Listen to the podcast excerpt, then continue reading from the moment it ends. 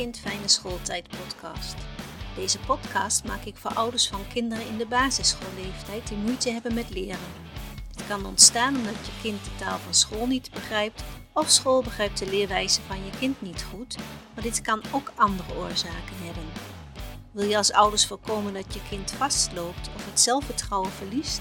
Ga je bij de eerste signalen gelijk op zoek naar begeleiding, omdat je denkt in mogelijkheden? Dan is deze podcast gemaakt voor jullie. Want ik weet dat er nog heel veel mogelijkheden zijn voor je kind. Met deze podcast help ik jullie graag bij jullie zoektocht naar de beste ondersteuning. Kennis maken met de maakster van de podcast Mooi Kind Fijne Schooltijd. Tijdens deze kennismaking vertel ik de weg die wij bewandeld hebben met onze kinderen. Graag deel ik mijn kennis met ouders die op zoek zijn naar ondersteuning en begeleiding van hun mooie kind. Vooropgesteld dat ieder kind anders is en de weg die in ieder gaat of kiest is ook anders. Als je kind naar school gaat, de opvang, peuterspeelzaal of de crèche, dan begint voor mij in ieder geval het loslaten van je kind. Je zoekt naar een goede, fijne opvang of school. Je wilt natuurlijk graag dat je kind gezien en gehoord wordt, zodat je kind een schooltijd heeft waar die mag vallen, maar ook liefdevol weer opgepakt wordt. En als er dan iets nog niet lukt, dan hoor je graag van de opvang of school dat er iets nog niet lukt, maar dat men mogelijkheden ziet om hiermee aan de slag te gaan. Mocht dit geen effect hebben, dat ze dan advies geven over de mogelijkheden die er zijn. Zodat je als ouders die hulp kan zoeken die past bij je kind, jezelf, je gezin en je opvoeding. Ik merk dat die stap voor zowel school als ouders erg groot is. Eerst maar eens even aanzien, of het komt vast wel goed. Mijn ervaring is dat je juist direct moet ingrijpen. Je voorkomt een heleboel hierdoor. Vaak zijn er meerdere mogelijkheden voor gepaste begeleiding die totaal onbekend zijn. Deze wil ik met deze podcast belichten. Ik ben dus Monique Krabbenborg, getrouwd met Bert en we hebben twee volwassen zoons. We hebben een schoolweg bewandeld die niet alledaags is geweest. Onze jongste zoon verstond de taal van school niet zo goed. Dat begon al in groep één. Onze oudste zoon reageerde weer heel anders. Zijn eerste keer naar de peuterspeelzaal was geen succes. Zowel voor hem niet als voor mij niet. Het afscheid was voor ons beiden heftig. We werden niet eens even opgevangen, voorgesteld of even iets van een teken. Goh, fijn dat jullie er zijn. Helemaal niks. Ik ging weg en liet onze oudste eigenlijk alleen in de gang achter. Hij stond daar zo zielig te zwaaien met zo'n verdrietig gezicht. Maar goed, je denkt natuurlijk... Natuurlijk is dit lastig. Het grote loslaten gaat beginnen. Halverwege de ochtend ging de telefoon. Het was de juf van de peuterspeelzaal. Met de vraag of ik naar de peuterspeelzaal wilde komen. Want onze zoon had zich aan haar vastgeklampt en liet echt niet meer los.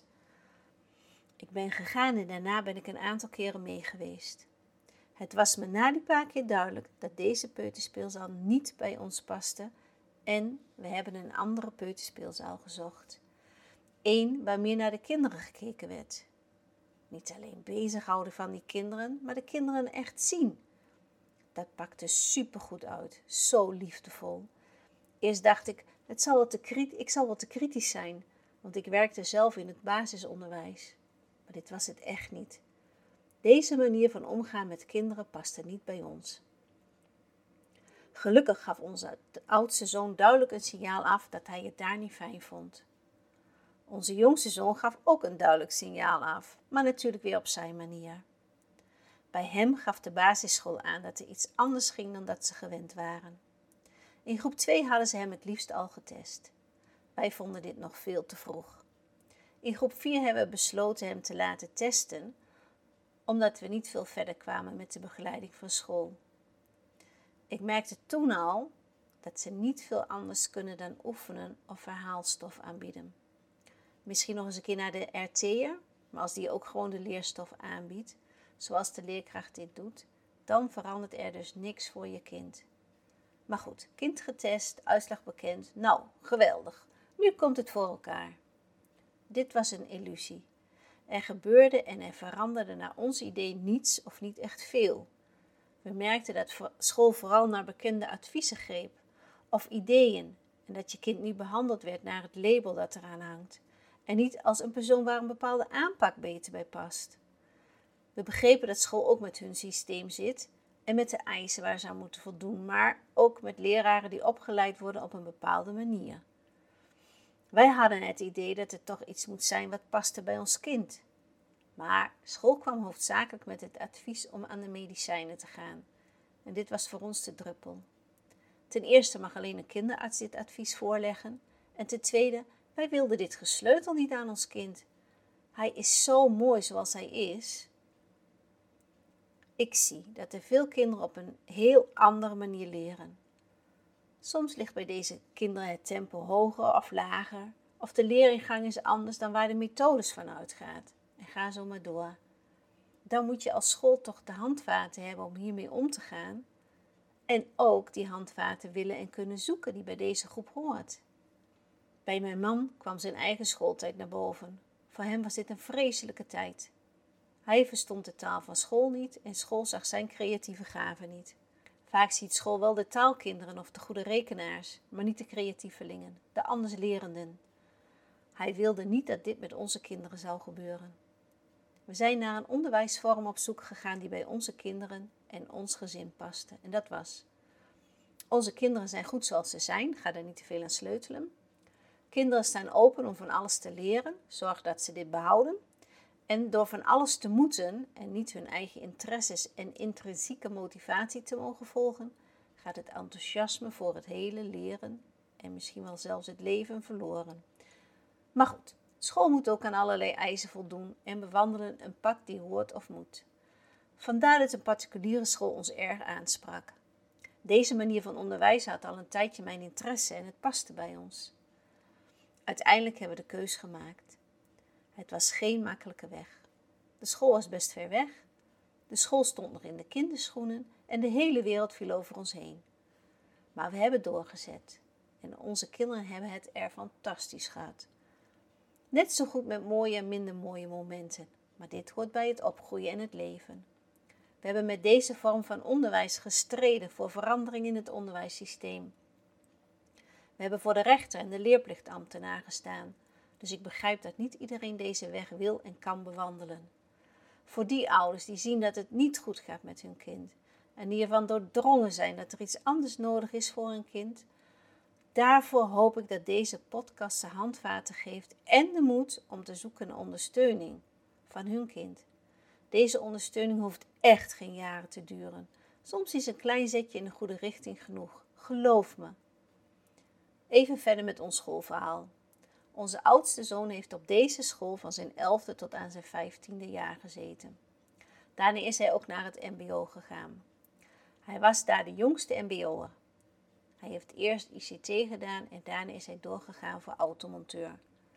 Hij werkt nu voor een garage van iemand anders en heeft ook zijn eigen garage opgezet. Onze jongste zoon heeft er vanaf zijn negende tot aan zijn zesde jaar op gezeten en is daarna naar het M B O gegaan. Hij werkt nu als hovenier. Zelf heb ik er tien jaar meegewerkt op deze school. Veel mooie dingen meegemaakt, maar natuurlijk ook minder mooie.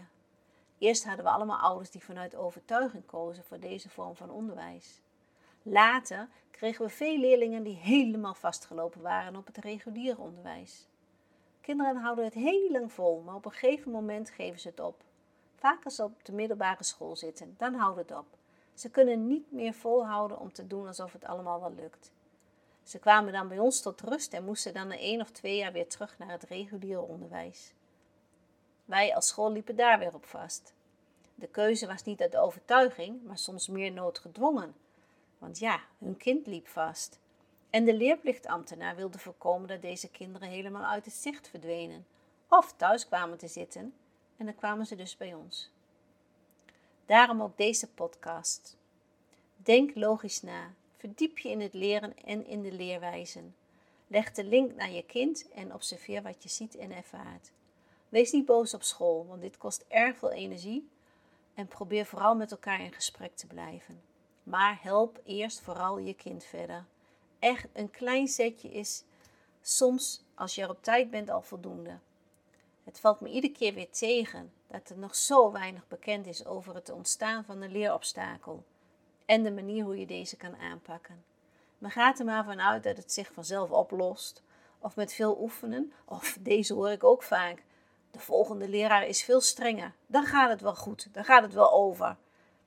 Jammer voor dit kind, denk ik dan.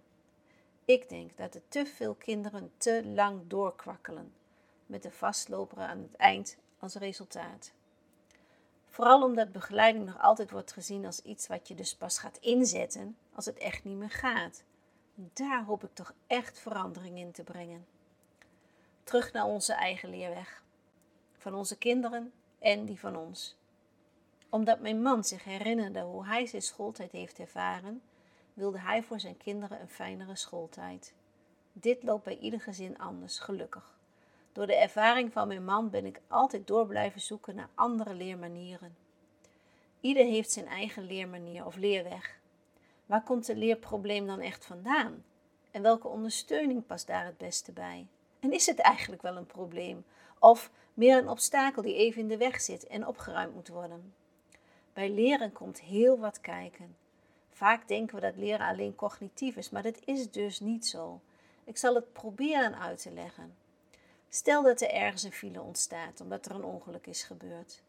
Dan accepteren de meesten van ons dat. Het kan zijn dat je je wel irriteert en dat het stress veroorzaakt, want je komt ergens te laat. Of je had net zo'n zin om op tijd thuis te zijn. Zo voelt dit dus ook voor een kind. Er lukt iets niet op school. Je hebt meer tijd nodig, of je bent hier nog niet aan toe, of je manier van informatie verwerken is anders dan hoe het aangeboden wordt. Dan haal je jezelf dus even uit die les en uit de school. Je sluit je ervoor af, of je doet er alles aan om het toch te begrijpen. Maar de school gaat door en opeens kom je steeds te laat. Want als je niet eerst het probleem of de hobbel onder handen neemt, zeg maar je lost niet eerst die file op, dan staat je kind dus zelf de hele tijd in de file met alle stress van dien. Je kind verdient het om gezien en gehoord te worden. Ga op zoek naar waardoor je kind in die file terecht is gekomen en hoe je je kind weer uit die file kan komen. Ik kom hier later nog wel eens op terug.